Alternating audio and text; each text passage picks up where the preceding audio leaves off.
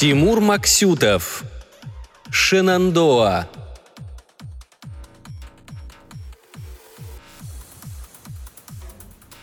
Реки были полноводны, леса приветливы, а клен щедро делился соком.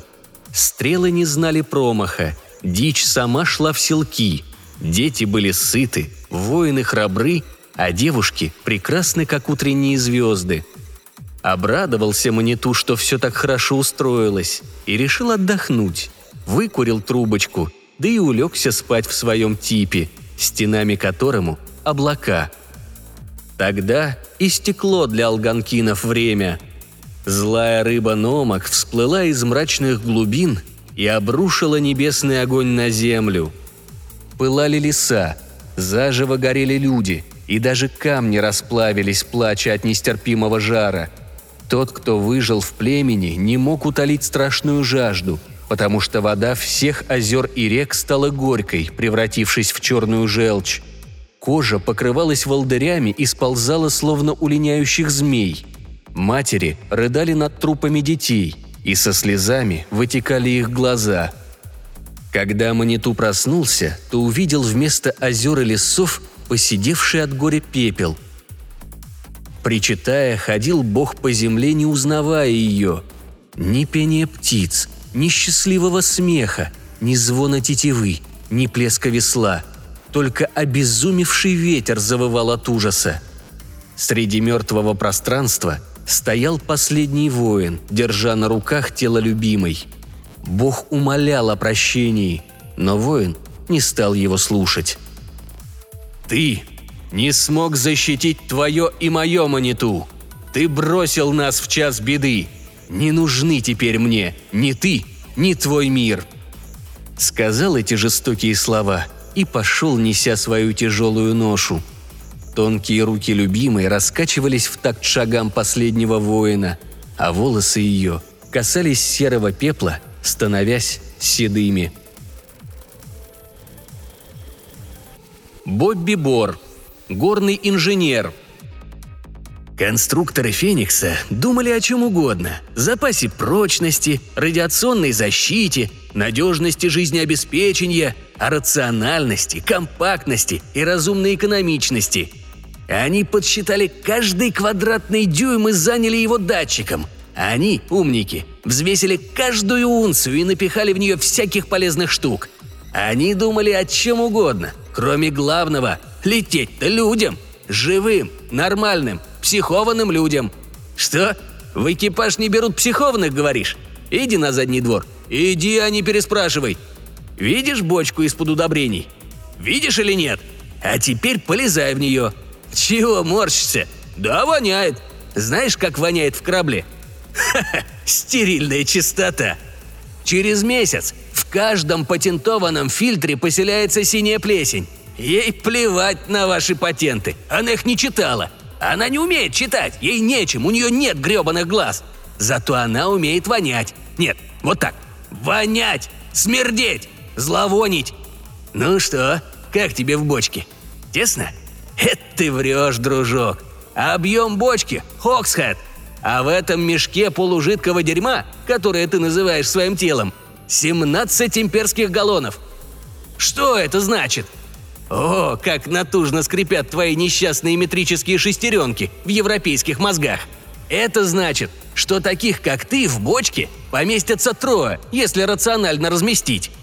Если собрать со всей моей Австралии диких собак динго, добавить пекинесов и ротвейлеров и остальных гавкающих кабыздохов, то сколько получится? Хватит мямлить. Много собак получится, понял? А космические конструкторы съели два раза по много в вопросе рационального размещения. Так что не ной, а радуйся комфорту.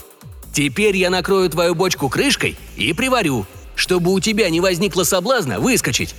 Из космического корабля запросто не выскочишь. Хотя многие пытались. Без скафандра и даже не побрившись.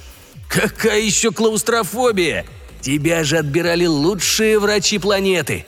Ты Идеальный образец млекопитающего. Тебя готовили два года. Никаких клаустрофобий. Даже на перхоть не рассчитывай. У тебя есть человек, которого ты терпеть не можешь? Тот сопливый мальчик из детского сада, который с аппетитом кушал козявки и всех угощал. Или твоя учительница математики, полоумная Грымза, которая тебя лупила головой в дроби. Помнишь ее? Суть по сопению помнишь. Так вот, они подселяются к тебе. Туда, в бочку. Что ты воешь? Мы же вместе подсчитали. Там навалом места. Хватит еще двоим. А мальчик и училка – это всяко максимум полтора. Вы шикарно расположитесь, так что запихну к вам твоего сержанта из учебки. Того, по кличке Метр в берцах в прыжке. Помнишь, как он орет? Ты еще все время удивлялся. Откуда так много крика в этом навозном шарике? Представил? Так вот, твоя бочка – просто оранжерея божьих одуванчиков по сравнению с космическим кораблем «Феникс», в котором легче всего тому, кто немедленно, сразу после старта с лунной орбиты, догадался разбить башку акремальеру или хотя бы выдавить себе глаза – потому что стоит разжмуриться, обязательно наткнешься на члена экипажа, одного из пятнадцати. И они все орут и жрут козявки горстями. И так 13 месяцев. Ты понял? 13 долбанных месяцев. Ну что, проникся? Ладно, не реви. Не реви, кому говорят. Вот я тебе в щелку просунул обертку от жвачки. Можешь понюхать. Не хочешь? Ну давай насыплю кошачьих какашек. Погрызи. Думаешь, после года с лишним полета корабельная жратва вкуснее кошачьих какашек? А ведь это только в одну сторону. Не плачь, я ведь не плакал. Хотя бы потому, что на борту была еще и шестнадцатая. Шен Бейкер. Черноволосая, скуластая и маленькая. И это извиняло все и всех. Создателей Феникса, глючащие датчики, многоумных профессоров космопсихологии, воняющие фильтры. Целых 13 месяцев. Всего лишь 13 месяцев. Рядом с ней. Эрик Андерсон. Второй пилот. Все устали. Раньше только язвили, а сегодня дошло дело до потасовки. Первым сорвались эти двое. Я не удивлен. Иван и Джон не взлюбили друг друга еще в центре подготовки. У парней напрочь отсутствует такт и самообладание. Да, я абсолютно не удивлен. Из экипажа в 16 человек только 5 профессиональных астронавтов. Остальные набраны по всей изуродованной планете и подготовлены кое-как. На всех этапах проекта «Феникс» политические мотивы брали верх, а расхлебывать, как всегда, профессионалам. Куда смотрели все эти психологи, специалисты по коммуникациям, надутые очкарики с безупречными проборами? Тоже мне Ноев ковчег, последняя надежда человечества – Каждой твари по паре. Расист против активиста «Черных пантер», коммунист против либерала, бывшие пилоты боевых коптеров против бывших зенитчиков. Можно ли после этого удивляться, что они набили друг другу физиономии? Отнюдь. Можно лишь удивляться, что конфликт с кровопролитием первый за 400 суток полета. Ясно было сразу, что эта парочка, Смит и Кузнецов, беременна мордобоем. Было поздно искать замену, времени нет совсем – Каждый лишний день миссии «Феникс» стоит десятков тысяч лишних смертей на Земле. Или даже так. Любая задержка снижает шанс человечества на выживание. И не надо мне истерить о душевных травмах и страданиях. Никто не заставлял их начинать войну. Всегда можно договориться. Всегда. Совершенно не обязательно ради дурацких амбиций убивать одну половину человечества и обрекать на медленную смерть вторую. Ребятки порезвились, а теперь всем разгребать. Вы знаете, какие дельвейсы росли в Емтланде? Андатры ели у меня с руки. Сосны шумели по партитурам Юхана Румана. За год до полета нам дали последний отпуск. Потом строгий карантин и изоляция. Я не смог поехать в Емтланд. Там теперь зона заражения. Облако пришло с Кольского полуострова. Соснам нечем шуметь, они облысели. Андатры лежат на берегу отравленного ручья с желтыми брюшками кверху – у меня тоже есть что сказать и американским, и русским, и китайским членам экипажа. Но я ведь не говорю, потому что имею выдержку и чувство такта. Слава богу, я не капитан. Мне не приходится вникать, сочувствовать и разбираться. По мне так пустое занятие. Мы здесь, чтобы сделать свою работу и вернуться домой. Чтобы когда-нибудь брусника вновь оросила кровавыми каплями берег Сигурдфьорда – чтобы люди перестали жить кротами в серых темных убежищах. Я-то свою работу сделаю. Не понимаю этих разговоров про психологическую усталость. Ничего, осталось совсем немного. До выхода на орбиту и меты трое суток. Тогда все забудут про глупости, будет не до них. Хотя, если честно, меня тоже несколько утомляет общение с этой толпой инфантильных неврастенников. Я даже почувствовал, не знаю, наверное, ностальгию. Я мусорщик, один из лучших. Другого бы не взяли вторым пилотом на «Феникс». Мне часто снится рубка моего одноместного Хугина. Работы у нас с ним было навалом. После войны весь ближний космос загажен до невозможности. Обломки уничтоженных спутников и станций, подбитые орбитальные самолеты – какие-то куски недолетевших ракет и ракет, сбитых платформами противокосмической обороны. И сами эти платформы, развалившиеся на части. Хаотично мечущийся, фонящий рой, угрожающий последним уцелевшим спутникам и исключающий нормальное использование пространства. До войны ученые спорили, через сколько лет цивилизация окончательно погребет себя под толстым слоем мусора – через сто лет или через тысячу – Человечество решило не мучиться и самоубиться прямо сейчас. Однако загваздать космос успело. Вот радар вылавливает очередной обломок. Я отключаю автопилот и берусь за джойстики. Я люблю сам, руками. Тем более, когда у тебя под задницей такой красавец, как мой Хугин. Потом оценка размера. Мелкие куски я сжигал лазером. Но это так, детская забава. По крупным бить лазером нельзя – если не уничтожить одним выстрелом, а развалить на части, то сделаешь только хуже. И вместо одной опасной штуковины появится десяток. Таких я отлавливал магнитными тросами и тащил на станцию приемки. Тут компьютер особо не поможет, нужна еще и интуиция. Это целое искусство.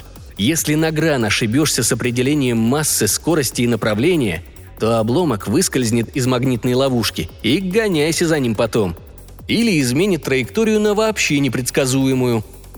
Можешь случайно зарядить по родной станции. Бывали такие случаи. Грик в наушниках. Ты один. Совершенно. Торжественные, как свечи в рождественской кирхе, звезды. Только ты и космос. И надежный Хуген. Черный, верный, все понимающий. Это прекрасно. Джон Смит – механик транспортной системы. «Ха! Рокки Бальбо, сержант Волис и капитан Америка в одном лице. Вот кто я!» Показал этому русскому умнику, кто здесь самый лучший. Жаль, нас растащили, а то бы получился отличный двухфунтовый бифштекс. Правда, костяшки сильно распухли. Перчатки скафандра я натяну, а вот шлем... На челюсти здоровенный желвак. Совсем не вовремя. Высадка послезавтра. Док помазал мне морду какой-то вонючей гадостью, недовольно ворча насчет того, что корабельная аптечка не предусмотрена для боксерских поединков. Косоглазая тварь, а не доктор. Но ничего, и до него дойдет очередь. Если большая война не выявила победителя, это не значит, что в малой войне на борту Феникса я буду такой же размазнёй, как наши политики, эти трусливые засранцы. У отца было самое большое ранчо в округе. Три тысячи голов – я и сам могу продержаться на бычке полминуты. Хм, ну ладно, приврал. Меньше. И тем не менее, ковбой на Фениксе один. И это не яйцеголовый из научной группы, я вас уверяю. После колледжа я пошел в корпорацию Global. Ту самую, которая везде и всегда с вами. От респираторов до надувных бомбоубежищ, от гиперкомпьютеров до выводящих радиацию таблеток. Стал механиком по лифтовому оборудованию, не в отелях, естественно. Шахты, небоскребы. Все, что особенно сложно и ответственно. Я был самым лучшим, несомненно. Когда началась заваруха, это сыграло злую шутку. Меня сразу забрали в спецуправление, на бомбоубежище. Там, парни, работка была до кровавого поноса, по 16 часов. Никакого профсоюза, никакого тебе федерального закона о правах трудоустроенных. А так, я бы, конечно, в морпехе. И сейчас дети в подземельях Висконсина играли бы не в сержанта Уоллеса, а в меня. Как я высаживаю свой взвод на Таймыре, и там героически замерзаю, пристрелив последней ракетой огромного полярного медведя. Мой профиль, между прочим, даже мужественнее, чем у сержанта Уоллеса. Это говорила китаяночка-навигатор. Хихикала еще так кокетливо. Все-таки не все желтые тошнотворны. Есть и среди них ничего себе такие. Изящная, как фарфоровая кофейная чашечка. У бабушки такая стояла на камине. Извращенцы. Пьют кофе плевочками. Они из кружа, как нормальные парни. Послезавтра начнется работка. Аж руки чешутся. Достало безделье. От Феникса на орбите астероида отделится посадочный модуль. Потом мое хозяйство, лифтовая платформа. Мы должны добыть и отправить на Землю 300 тонн сибириевой руды. Ну, хотя бы 150. На имете сила тяжести, конечно, мизерная, но все равно. Столько поднять на орбиту не жук чихнул. Ракетами не получится, большой расход топлива. Поэтому наши мозгоклюи стряхнули пыль с древнего проекта и решили построить орбитальный лифт. На Земле его соорудить так и не удалось, слишком много проблем. С тех пор, как Ньютон получил по кумполу апельсином, никто так и не смог отменить силу тяжести. Прочность и вес канатов, ураганы в атмосфере и еще список из дюжины пунктов. Тут, на астероиде, все гораздо проще. Это как сжать от груди не 300-фунтовую штангу, а банку пива. Лифт будет служить для подъема контейнеров с рудой на платформу, болтающуюся на стационарной орбите. Там, на высоте в 500 километров, фу, меня всегда корежит от этих французских рзацев добрых человеческих миль. Груз прицепится к автоматическим транспортникам, а те уже сами отправятся на Землю. Но это не моя забота. Моя – это графеновые тросы и подъемник. Ну еще противовес, но с ним вообще просто – Цистерна с топливом на обратную дорогу отстыкуется от матки и поболтается на противоположном конце троса. Когда мы закончим, то лифт станет уже ненужным, и цистерну противовес присобачат обратно к Фениксу. Я закончу работу гордой собой. Катер поднимется обратно к кораблю. Мы помашем ручкой брошенному посадочному модулю. Я проникновенно скажу лифту. «Прощай, напарник, был горд службой в одном экипаже. И мы вернемся домой героями», Всю дорогу сюда они задирали носы. Корабельные, научники, вся эта шантропа. Мол, были пределы, а я так, балласт. Ну еще Бобби Ози, пещерный гном. Его дело копаться в земле, или как тут называется то, на что мы сядем. И кто станет главным послезавтра? Да, парни, Джон Смит станет главным. Без меня вся эта канитель не будет иметь смысла. Черт, а челюсть болит. Джи за обедом хихикала и с невинным видом предлагала погрызть орешков. Я сопел и посасывал бульон через трубочку. Русского отсадили от меня подальше, а здоровенный немец-компьютерщик постоянно, но как бы случайно, оказывался между нами. Джи по-китайски означает «чистая». От нее даже пахнет вот этим – чистотой. А русский все-таки молодец. Не уступил, хотя легче меня фунтов на 20. Но это по-земному – в жилом кольце вращение дает половину от земной гравитации. Мы больше танцевали, чем дрались. Помнится, в колледже я сцепился с черным Биллом. Вот была битва монитора с Маримаком. Он рассек мне бровь своим кулачищем. Кровь заливала левый глаз. Но я держался до последнего. Сейчас, на месте колледжа, застывшее озеро расплавленной стекловидной дряни. Пехотинец Черный Билл сгинул в Европе – Говорят, прежде чем истечь кровью, он успел подорвать армату. Черт, кулаки сжимаются от злости, и я захлебываюсь яростью. Как это забыть? Как забыть пылающее побережье от Бостона до Вашингтона? Обгоревшую женщину, прикрывшую своим телом годовалую девочку. Я убью этого русского. Под караулю и пробью башку титановым костылем для крепления основания лифта. Скажу, что метеорит –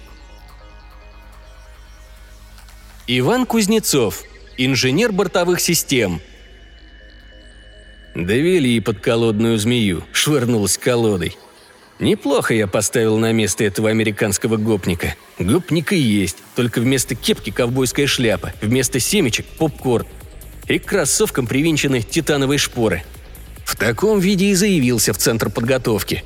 Тогда мы схлестнулись в первый раз. Наглый тип, заполняющий собой все пространство – Воплощение штатов в чистом виде. Только он про все знает, как правильно. Жаль, не додавили их. Просто кое-кто испугался. Когда 90% ракет взрывается в шахтах или летит черти куда только не в цель, это выбивает из седла.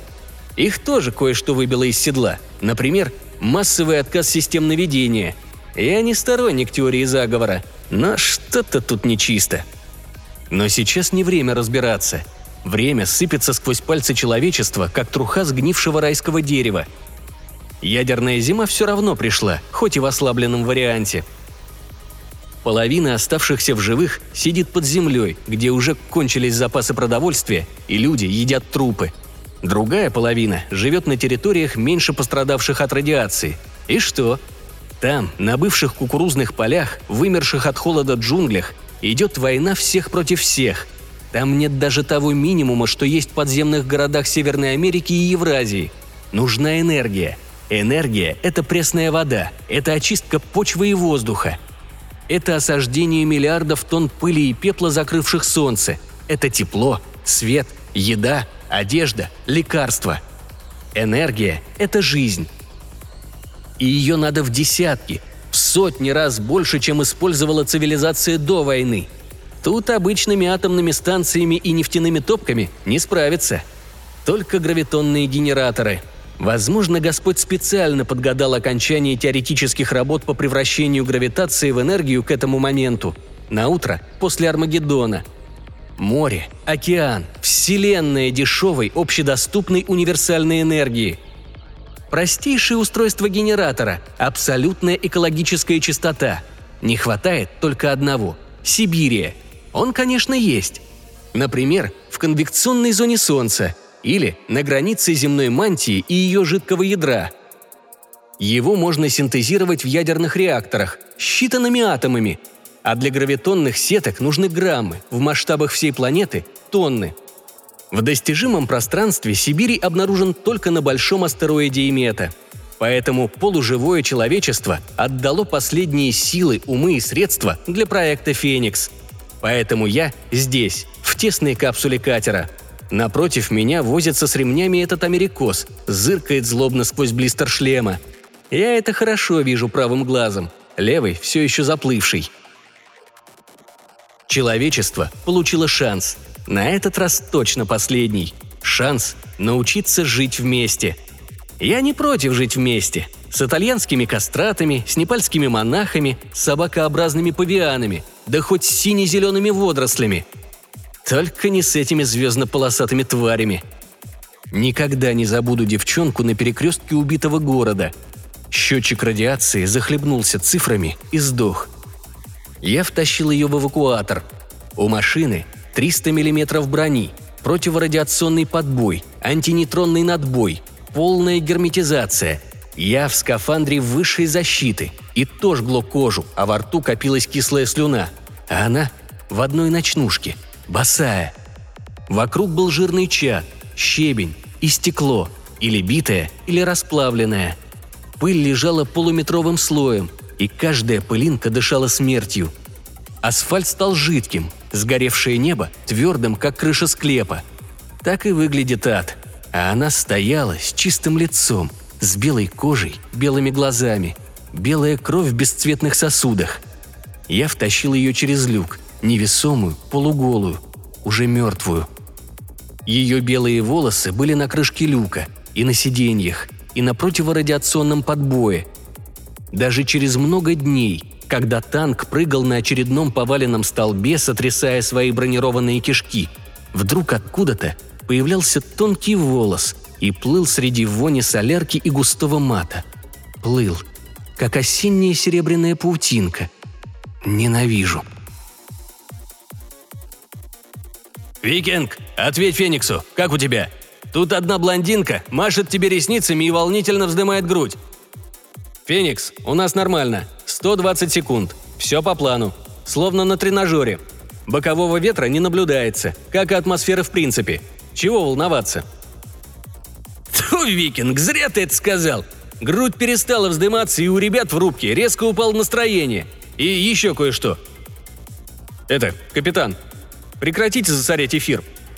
Есть прекратить, есть и засорять, мастер. 30 секунд. Разворот.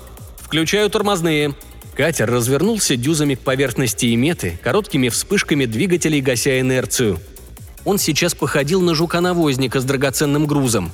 Короткий крепкий корпус, выбросивший ноги опор, придавленный сверху 20-метровым эллипсоидом посадочного модуля – или на гриб. Пять секунд. «Мы тебя не видим! Какой-то туман! Пыль поднялась!» «Какая пыль? Лед испаряется. Есть контакт с поверхностью». В наушниках радостные крики. Кто-то начал требовать шампанского. «Это капитан! Поздравляю вас, экипаж «Феникса», с успешным началом основной фазы экспедиции! Отдельная благодарность второму пилоту Эрику Андерсону за мастерскую посадку!» Эфир забили аплодисменты и вопли. Эрик отстегнул ремни, осторожно поднялся из кресла, привыкая к одной сороковой нормальной силы тяжести, невозмутимо посмотрел на неровную линию близкого горизонта. Так его предки, перевалившись через борт дракара и выбравшись на серый песок, равнодушно оглядывали равнины Винланда. Подумаешь, новый континент. Подумаешь, первая посадка на астероид в истории освоения космоса. «Это капитан. Начинаем действовать по протоколу 14Б. Экипажу «Феникса» занять свои места. Викинг, вам удачи!» Там, на орбите, ребята, продолжая возбужденно переговариваться, потянулись из рубки «Феникса». Кто-нибудь обязательно оглянется через плечо на большой экран. Камеры катера продолжали передавать круговой обзор скучного пейзажа астероида. Эрик скомандовал. «Иван и Шен, приступайте. Сбрасываем модуль». «Вот сюда». Бейкер ткнула пальчиком в монитор. «16 градусов». Кузнецов кивнул, застучал по клавиатуре. Загудела гидравлика. Гриб, кряхтя, приподнял шляпку, здоровой с крохотной планетой. Эллипсоид пополз в сторону, медленно кренясь. Вздохнули опоры катера, освобождаясь от тяжести. Модуль опустился на поверхность. Гриб лихо сбросил шляпку, как мексиканец сомбреро перед тем, как пуститься в пляс. Американец рванулся к шлюзу первым. Кузнецов хмыкнул. «Слова-то выучил, Джон». «Какие еще слова, русский?» «Ну, как же. Это один маленький шаг для человека и далее по тексту. Иди ты! Да, мы первыми были на Луне. Смирись!» «Я смотрю, вы везде были первыми, даже в заднице». Джон развернулся, грозно сияя блистером. «Дамы и господа!» – завыл Бобби, подражая Майклу Бафферу. «Сегодня состоится бой за право обладания поясом чемпиона пояса астероидов. Поясом в квадрате, так сказать. Русский хорек Айван, у вас в России есть хорьки?» «Мне больше нравятся песцы», – буркнул Кузнецов. «Обойдешься. Русский хорек против алабамского скунса! Приготовимся к драке! Кто же кого перевоняет?» «Слушай ты, утконос», – начал Смит. «Господа, извините, что отвлекаю вас от важных дел. Мы так и будем стоять у шлюза. Кто-нибудь собирается сегодня стать первооткрывателем Иметы? Или как?» Невозмутимо поинтересовался Эрик – в камеру набились в пятером. Было довольно-таки тесно, но австралиец извернулся ужом, потащил Шен за собой и оказался первым на выходе, когда зеленый сигнал разрешил открыть наружный люк. Спустился спиной вперед по ступеням. Когда оставалось совсем немного, махнул рукой, пропуская вперед девушку. «Нарекаю тебя королевой планеты. Прыгай первый!» В наушниках послышалось злое пыхтение Джона, но его перебил спокойный голос Эрика – Никаких прыжков. Или охота стать спутником этого булыжника. Всем прицепить тросы и передвигаться осторожно. Первый поход по Имете длился недолго, всего 20 шагов до входа в жилой модуль. Пока Иван щелкал тумблерами, включая аккумуляторы, а Шен запускала с наружного пульта Глоба второго, Боб крутил башкой на все 360 градусов. «Потише, Каала!» – проворчал Джон, не простивший украденное право первого шага на поверхность астероида. «Отвинтишь шлем и лопнешь от перепада давления. Я за тобой брызги убирать не подписывался». «Куда ты денешься, если капитан прикажет?» – хохотнул Бобби. «Будешь драить палубу как миленький, отсюда и до горизонта. Шен, смотри!» «Не дергай меня!» – сердито сказала Бейкер. «Глоб капризничает». «Вы со своим компьютером носитесь, будто он человек», Квантовых связей у него в мозгах побольше, чем у тебя нейронных». Сигнал сообщил о готовности модуля к работе. «Пошел воздух и нагрев», — сказал Иван. «Пять минут и откроем шлюз». «Ну, Шен!» — ныл Бобби. «Чего тебе? Иди сюда, погляди!» Даже сквозь стекло шлема было видно, что канатка хмурится. Вздохнув, приблизилась и начала раздраженно. «Мистер Бор, мы здесь не для игры. Здесь все очень серьезно, и если вы...» «Ух ты! Смотрите!» Все повернули головы. «Как красиво! Алмазная радуга!» Крохотные кристаллы метанового льда, испарившегося при посадке катера. медленно-медленно оседали на поверхность, сверкая всеми цветами спектра в свете катерных прожекторов. Когда открылся шлюз, Бейкер отключила связь и прислонила свой шлем к шлему Роберта, чтобы слышали только двое. «Знаешь, парни мне дарили цветы, свои книги, бриллианты, но планету, пусть даже крохотную и такую радугу, мне еще никто не дарил. Спасибо, Бобби», еще раз стукнулась шлемом, повернулась и медленными прыжками полетела к модулю. Австралиец прошептал. «Практически первый поцелуй. Значит, будет и второй». «Дом, милый дом», – пробурчал Джон, оглядываясь. «Надо было сначала запустить животное. Калу там или утконоса, раз уж других нет. Иван, а у вас в России в новый дом сначала запускают медведя или бутылку водки?» «Смотря чей дом. Если чужой, то у нас сначала запускают гранату». «Довольно-таки просторно», — заметил Боб. «Это пока второй рейс не прибыл. Как станет нас здесь вдвое больше, так будет не протолкнуться». «Улыбнись, Смит, мы долетели и до сих пор не сдохли», — сказал австралиец. «Путь ты, сглазишь, придурок!» Американец и русский заплевались одновременно, и даже Эрик осуждающий покачал головой — только Шен улыбнулась. «Так, у нас два часа до занятия Фениксом точки сброса твоей платформы, Джон. Давайте пообедаем. Нас ждет тяжелая работа». Наскоро перекусили. Иван достал из контейнера пару сапог, показал, как пользоваться. Они называются гекконы. Видите, подошва шершавая, покрыта миллионами волокон, которые прилипают к поверхности. Используется сила Вандерваальса, то есть молекулярное взаимодействие – Сцепление приличное, можно хоть по стеклянному потолку ходить. Ну и позволяет удерживаться при малой силе тяжести. Когда нога начинает движение и пятка поднимается, они отключаются, делаешь шаг. «Это же велкро! Липучки! У меня такие на кроссовках были!» «Бинго, Бобби! Принцип похож. Научиться использовать легко». «Смотрите-ка, тут написано», — сказал Смит. «Копирайт ай.кузнецов». В России разводят кузнецовых, как австралийцы овец? У тебя есть гениальный родственник или однофамилец?» «Это мой патент», – просто ответил Иван. Шен осталась нянчиться с младшим Глобом, синхронизируя его с основным компьютером, вышедшего из-за горизонта Феникса. Бобби пошел на разведку с портативным геологическим зондом, остальные расставляли маяки для точного позиционирования платформы. «Отличный денек!» – воскликнул Бобби. Стадион полон народу, и нет ни малейшего сомнения в том, что чемпионами мира по регби вновь станут в Аллаби. Говорят, у утконосов мозг размером с грецкий орех, немедленно отреагировал Смит. Врут! Нет там никакого мозга! Чем тогда ты бредишь? Грамотей, в Алаби это сорт кенгуру. И еще так называют нашу сборную. Все сходится. Мы гуляем по Сибириевому рудному узлу, по две штуки баксов за унцию. Можете набивать карманы». Иван кряхтя крепил лазерный датчик, поэтому промолчал. Джон удивился. «Откуда такая цена?» «Мы монополисты. Какие цены хотим, такие устанавливаем. Хо-хо! На бирже паника! Брокеры с сотого этажа гроздями сыпятся на мостовую! Мировой дефицит пистолетных патронов! Олигархи стреляются тысячами!» «Хватит болтать», — сердито сказал Эрик. «Бор, если ты закончил подсчитывать барыши, помогай ребятам. 20 минут до начала». Задрав головы, пытались разглядеть среди крупных звезд Феникс, нащупывающий стационарную орбиту на 500-километровой высоте. «Вон! Вон!» – завопил Смит. «Ты что? Это Юпитер!» «Откуда знаешь русский?»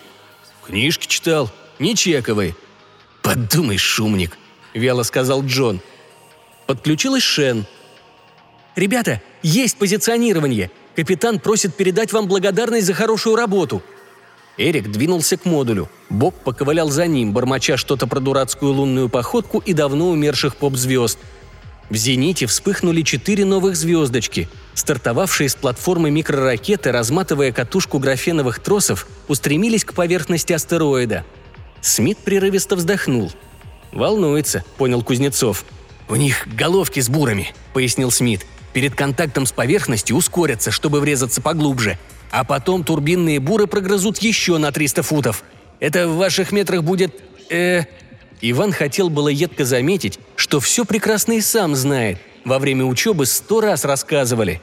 И что умножать в уме 300 на 0,3 – упражнение для недоразвитого первоклассника. Но сдержался. Похлопал по плечу американца. «Не переживай, все нормально будет». Джон поглядел удивленно и промолчал, машинально поправляя титановые костыли на поясе. «У меня кожа страшно сохнет, а все запасы крема давно кончились», Астронавигатор Джи на экране монитора кивнула. «У меня тоже. Это все корабельные осушители воздуха и спиртовые протирки вместо человеческого душа. А жуткая мазь у доктора пахнет нестиранными носками. Да!» – подхватила Шен. Девчонки рассмеялись. «Мужскими», – уточнила Джи. «Был у меня один. Я его выгнала. Не за то, конечно, что он расшвыривал свои чехлы для копыт по всему дому. Хотя за это тоже так еще две недели обнаруживала эти минные закладки в самых невообразимых местах. И ни одного парного. Мы, наверное, поэтому и расстались. У мальчика просто все, от мозга до носков, не подходило для жизни в паре. Кто-то с Феникса, невидимый на экране, громко сказал. «Джи, прекращай чирикать. Остальное сообщишь в Твиттере. Тебя зовут в рубку. Отстыковка от лифтовой платформы. И начинаем готовить второй рейс на Имету. «Пока, дорогая». Китаянка нагнулась к экрану и прошептала. «Как там твой Мишка Каала? На мой вкус остроумен, но болтлив». «У меня, слава богу, свой вкус», – рассмеялась Шен. Зашипела дверь. Вошли Эрик и Боб. «Что с твоим подчиненным?» – спросил пилот. «Маленький Глоб принял данные», – ответила Бейкер. «И сейчас дублирует работу корабельного компьютера. Все по плану». «Тебе скоро лететь за очередным грузом». «Через три часа», – кивнул Андерсон. «Так что занимайте койки, потом возможности не будет, когда я привезу еще шестерых». «Можем их всех выкинуть по дороге», – предложил Бор. «Главное, ты моего грызуна не забудь, и аккумуляторы, и топливо». «И продукты», – подхватила Шен. «Кислород, воду, нормальный крем для кожи». «Солнцезащитный?» «Да-да, шезлонги, доски для серфинга и билеты на оперу в портер. Умерьте аппетиты», что прицепят, то и притащу. Я всего лишь водила-дальнобойщик». «Не может быть!» – закричал Боб. «Какое горькое разочарование! Я-то был уверен, что Эрик Андерсон – лучший пилот ближнего и дальнего космоса. Ястреб галактики, виртуозный мастер головокружительного маневрирования, а он только извозчик. У меня шок, дайте мне виски». «Перебьешься». «Все, я буду рыдать». «Поплачь, это хорошо», «Чем в тебе меньше жидкости, тем меньше нагрузка на санузел», – спокойно ответил пилот. Боб не успел парировать. Взволнованный голос из динамика произнес. «Викинг, это Феникс. У нас проблема с Глобом Большим. Шен, подключай четвертый канал, принимай на себя управление реактором». «Реактором? Что случилось?» Растерянно переспросила Шен, бегая пальцами по панели управления. «Живее!» – завопил динамик. «У нас...» И замолчал, Шен лупила по панели, бормотала неразборчиво, умоляя кого-то о чем-то, а Эрик, замерев, смотрел, как гаснут экраны связи с кораблем. Потом прыгнул, навис над пультом. «Где? Где управление радаром?» «Второй монитор». Вот синяя метка, лифтовая платформа. В ста километрах от нее, где и положено, голубой маркер цистерны, противовес орбитального лифта.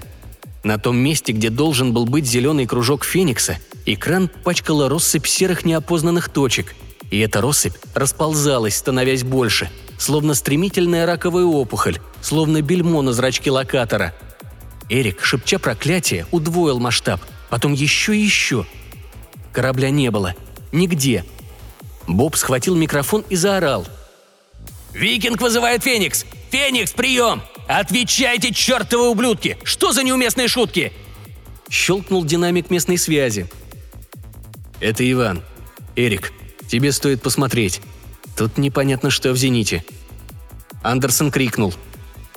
«Верхний обзор! На экран!»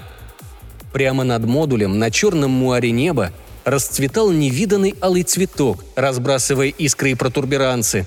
Крупные звезды, помаргивая, смотрели на непривычную картину. В космосе прекрасно все. Даже смерть. Реактор не может взорваться ни с того ни с сего. Там автоматическое заглушение, если вдруг синтез выйдет из-под контроля. В третий раз сказал Кузнецов. И вообще нет ничего надежнее и безопаснее, чем новосибирские мини-установки термояда. «Как ты сказал? Надежный русский реактор? Что вы вообще умеете делать, криворукие?» – прищурился Смит. «Господи, какие идиоты взяли вас в проект! Сначала вы взорвали планету, а теперь последний космический корабль!» Кузнецов вскочил. «Что ты несешь, придурок? Кто взорвал планету? Мы? А не вы, нет. Там на Фениксе были двое моих соотечественников. Они сами себя угробили. А что, для кого-то открытие, что все русские ненормальные? Я читал вашего Достоевского. Вы даже своих старух рубите топорами, как дрова. Брейк! Бобби ловко вернулся между готовыми сцепиться Иваном и Джоном. «Вы закончили, джентльмены?» – ледяным тоном поинтересовался пилот. «А теперь прошу всех встать и построиться в шеренгу. Вот здесь».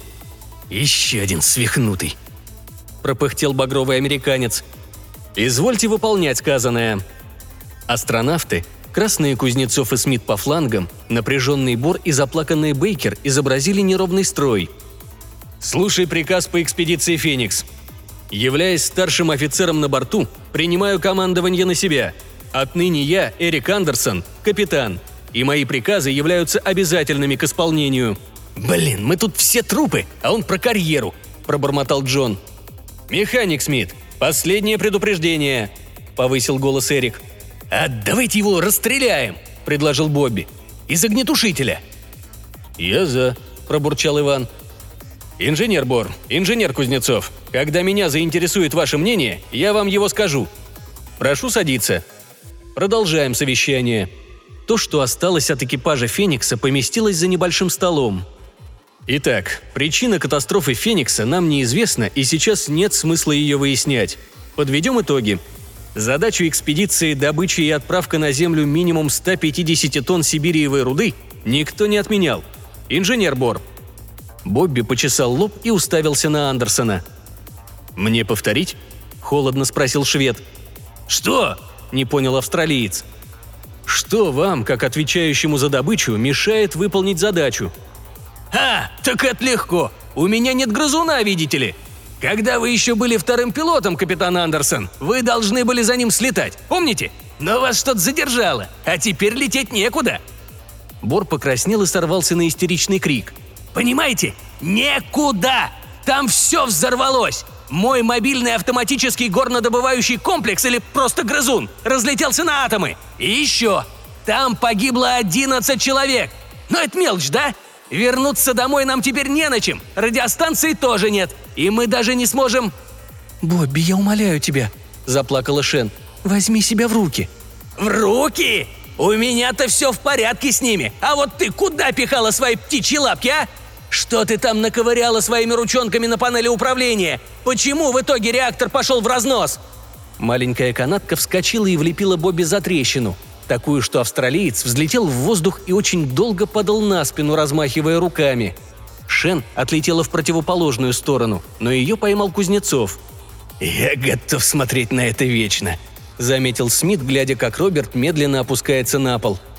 «Спасибо, инженер Бор, вы нам очень помогли», сказал Эрик. «Многое из того, что вы сказали, стало для нас открытием. А теперь продолжим, но для начала вы извинитесь перед леди». Красный взъерошенный борт поднялся с пола и сел на свое место. «Мы ждем», – спокойно произнес Андерсон. «Я... это вот... оно так вот...» – промямлил Бобби. «Странное дело», – покачал головой Смит. «У утконоса сломалась говорильная машинка. «Мисс Бейкер, я восхищен. Это был лучший, а главное, самый полезный удар в челюсть, который я видел». Роберт набрал воздуха, выдохнул. По его щекам текли слезы. Он встал и сказал севшим голосом. «Шен, я приношу тебе самые искренние извинения, а также вам, капитан, и вам, господа. Я временно потерял контроль, и впредь такого не повторится». «Не сомневался в вашем благоразумии, инженер», Немедленно отреагировал Эрик. Продолжим. Я не хочу слушать о том, чего у нас нет, чтобы выполнить задачу. Я хочу услышать, что у нас есть, или что мы можем предпринять. «У нас есть две кирки, или как они там называются. Я сам видел», — сообщил Джон. «Геологические молотки», — кивнул Бор. «Но это... Это нереально! 150 тонн твердой породы! Мы будем рубить гор, а у нас кислорода о запасах ресурсов жизнеобеспечения нам сообщит мистер Кузнецов, когда придет время. Если вам больше нечего сказать, Бор, я передам ему слово». «Подождите!» – воскликнул Бобби. «Ну как же бур для отбора пород? У нас имеется турбинный бур. Если переделать сверла...» «Точно, надо подумать». Бобби схватил блокнот и начал что-то черкать. «Это всегда полезно. Я про подумать. Иван, что скажешь?» Все с облегчением заметили, что капитан перешел с мистеров на нормальное общение. Воздуха на месяц, учитывая патроны для скафандров. Плюс жидкий кислород для испарительной установки. Я ее отключил, и у нас есть неприкосновенный запас. Отличные новости. А что с продуктами? Тут дела хуже. На борту модуля только аварийный паек. Остальное должно было прилететь с Феникса. Если уменьшить рацион в полтора раза, то хватит на три недели. «Есть!» крикнул Бор. «Джон, глянь, мы сможем вырезать из титана такие лопасти и приварить к буру».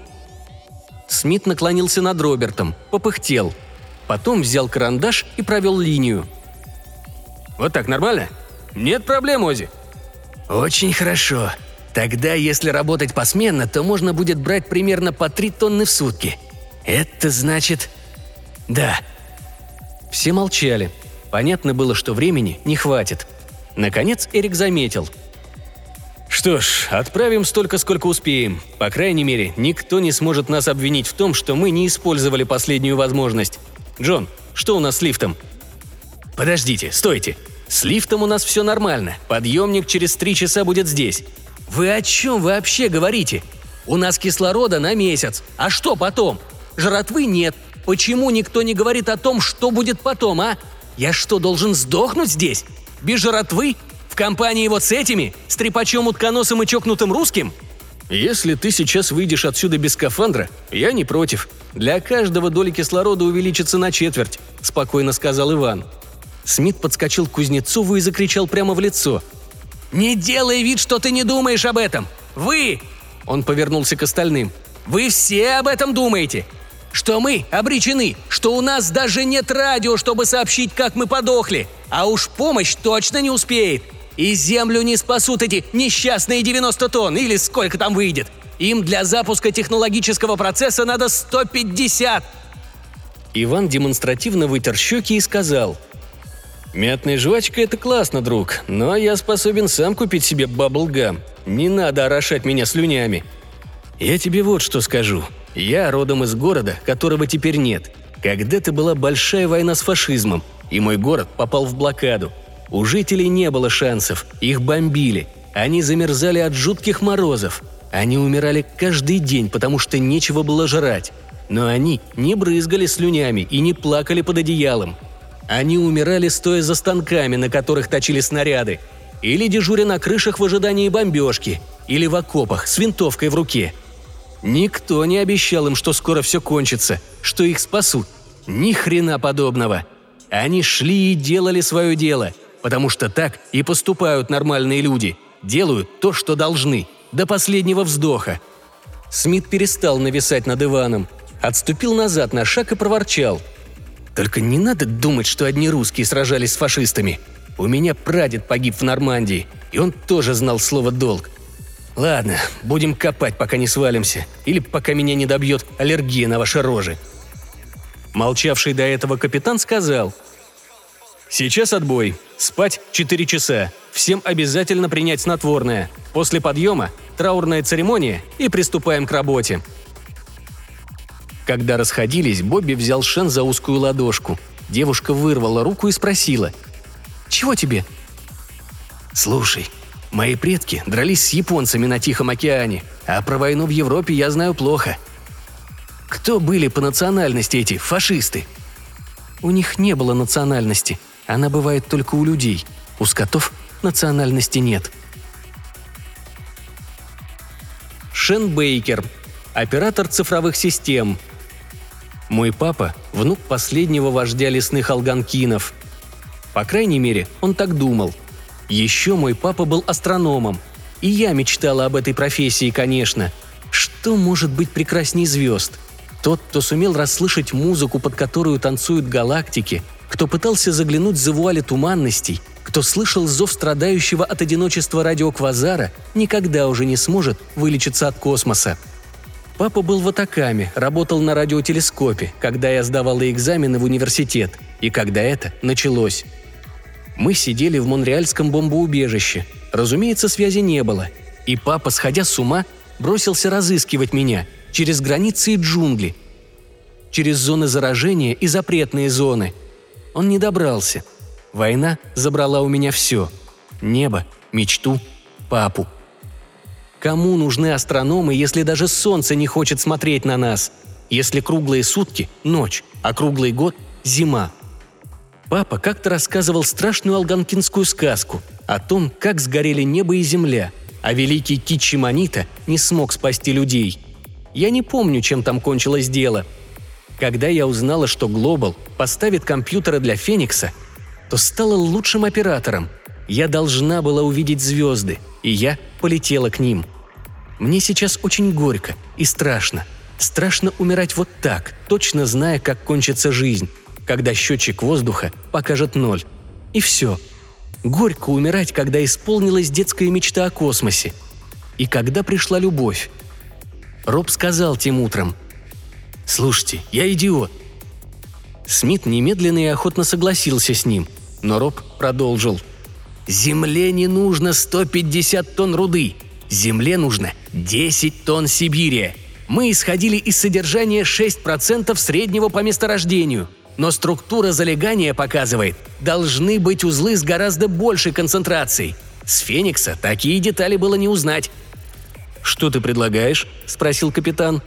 «Собрать анализатор. Схему я набросал. Обойти с ним территорию, найти такой узел. Смит сказал, что утконос просто не хочет копать, а хочет гулять с анализатором, чем можно заниматься до самой смерти, очень недалекой. «Зачем пешком?» – сказал Иван. «Возьмем один из двух реактивных ранцев, подвесим анализатор, придумаем дистанционное управление. Так будет гораздо быстрее». В тот день мы не копали, чертили, паяли и ругались. И через шесть часов птичка полетела. А еще через два часа Роб нашел гору Шинандоа – это он так ее назвал, крича, что первооткрыватель имеет право дать имя. Никакая это не гора, конечно. Невысокий бугор. Смит сказал, годовалый бычок и то больше кучу навалит. В 20 километрах от модуля. С содержанием Сибири до 30%. Теперь мы успеем. Если не я, то другая земная девчонка увидит, как небо над родной планетой становится чистым, и на него возвращаются звезды. Сегодня Бобби и Кэп привезли 4 тонны с горы Шинандоа. Их сменили Иван и Джон. Эрик ушел тестировать бортовые системы катера. Не знаю, как так вышло. Роб просто подошел сзади и поцеловал меня в затылок. Заниматься любовью в невесомости очень забавно. Уже ради этого стоит осваивать космос. Эрик Андерсон. Капитан. Когда подъемник с последней партией контейнеров достиг платформы, я устроил экипажу маленький праздник и распечатал виски.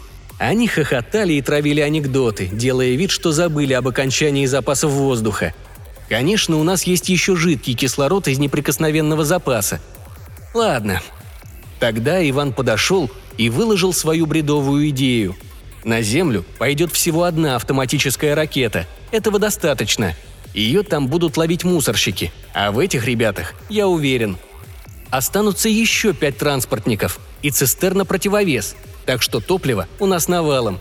Из всего этого и викинга можно собрать корабль, который теоретически способен долететь до Земли. Одна проблема – чем дышать и питаться в пути. Даже если предельно ускорить корабль и сократить время полета до пяти месяцев. Но Иван продумал и это. У нас два биомодуля – они служат для хирургических операций, но и в глубокую кому могут погружать, с минимальным расходом воздуха. Двое уже пристроены. Третьему члену экипажа хватит запасов, чтобы продержаться до того, как нашего монстра Франкенштейна из викинга, автоматов и цистерны поймают мусорщики. А еще двое? Бросим жребий? Нет, сразу сказал я. Или все, или никто. Он хотел возразить, но тут началось. Шен крикнула. Глоб-младший показывает сбой у транспортника. Он не стартует!» Мы перепробовали все. Ракета не отвечала. Они все не отвечали. Все шесть. Я предложил полететь на катере, но Иван остановил. «Не надо. Это наш крайний резерв. Прокатимся на лифте. Смит, пошли!» Они забрались в пустой контейнер и поехали, забрав последний реактивный ранец.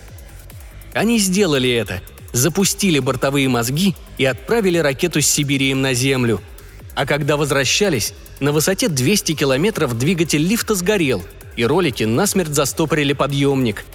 Они возились слишком долго и безуспешно. Подъемник умер. У ребят оставалось кислорода на час. Когда я понял, что на катере не успею добраться, то приказал бросить жребий и спастись на реактивном ранце хотя бы одному. «Пошел ты нахер, командир!» – сказал Смит. Иван что-то сказал по-русски. Мне кажется, то же самое. Потом они выкинули ранец из контейнера. Я это видел. Я уже стоял у основания подъемника и смотрел в визор. Потом они трепались о всякой ерунде, потом притихли. Оказалось, что Смит спер у меня остатки виски, и теперь они как-то ухитрились залить его в бачки для воды на скафандрах. Так что языки у них заплетались. Еще они пели песни дуэтом, причем и по-русски тоже. А я ничего не мог сделать. Я калашматил по основанию лифта, не чувствуя боли.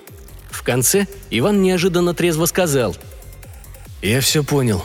Я понял, кто взорвал «Феникс», кто убил меня и Джона. Почему долетели 10% американских и русских ракет. Не все и не ноль, а ровно столько, чтобы человечество оказалось в бомбоубежищах. Корпорация Global, твою мать. Это их компьютеры стояли в командных центрах обеих сторон – это им мы все платим за воздух, йодные таблетки, за последние крохи жратвы. Гравитонные генераторы для них – потеря власти и доходов. Ребята, отключайте к чертовой матери... Робот-тележка ударил меня сзади, и потом манипулятором в шлем. И я... Господи, как больно. Почему? Звезды смотрят странно. Кровавая брусника над фьордами. Ворон Хуген на плече –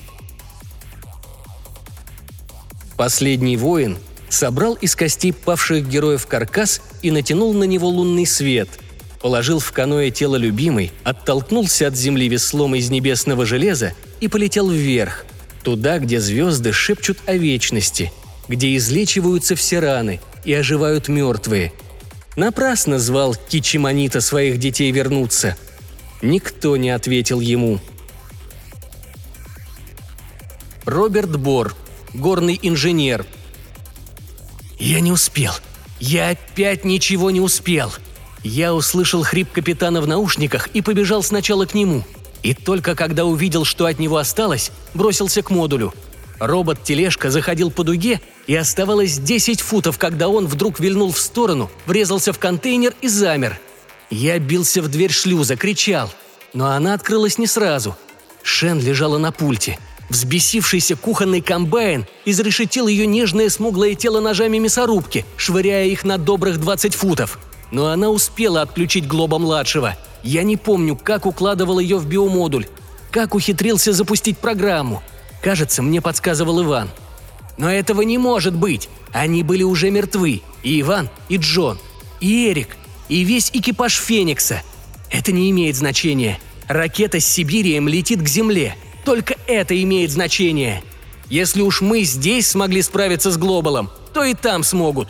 Иначе зачем все это? А может, Иван ошибся про Глобал? То, что произошло, цепь трагических случайностей. Космос суров, он не прощает ошибок. Иван как-то сказал мне, человечество способно объединиться против общей беды, против гибели, но за гораздо лучше, чем против – если бы у человечества было хоть немного мозгов, оно давно бы объединилось ради космоса. Крышка второго модуля открыта. Как только она закроется за мной, запустится программа глубокой комы. Люди прилетят. Обязательно. Звезды покажут им дорогу, чтобы спасти Шен Бейкер. Шенандоа. Дочь звезд.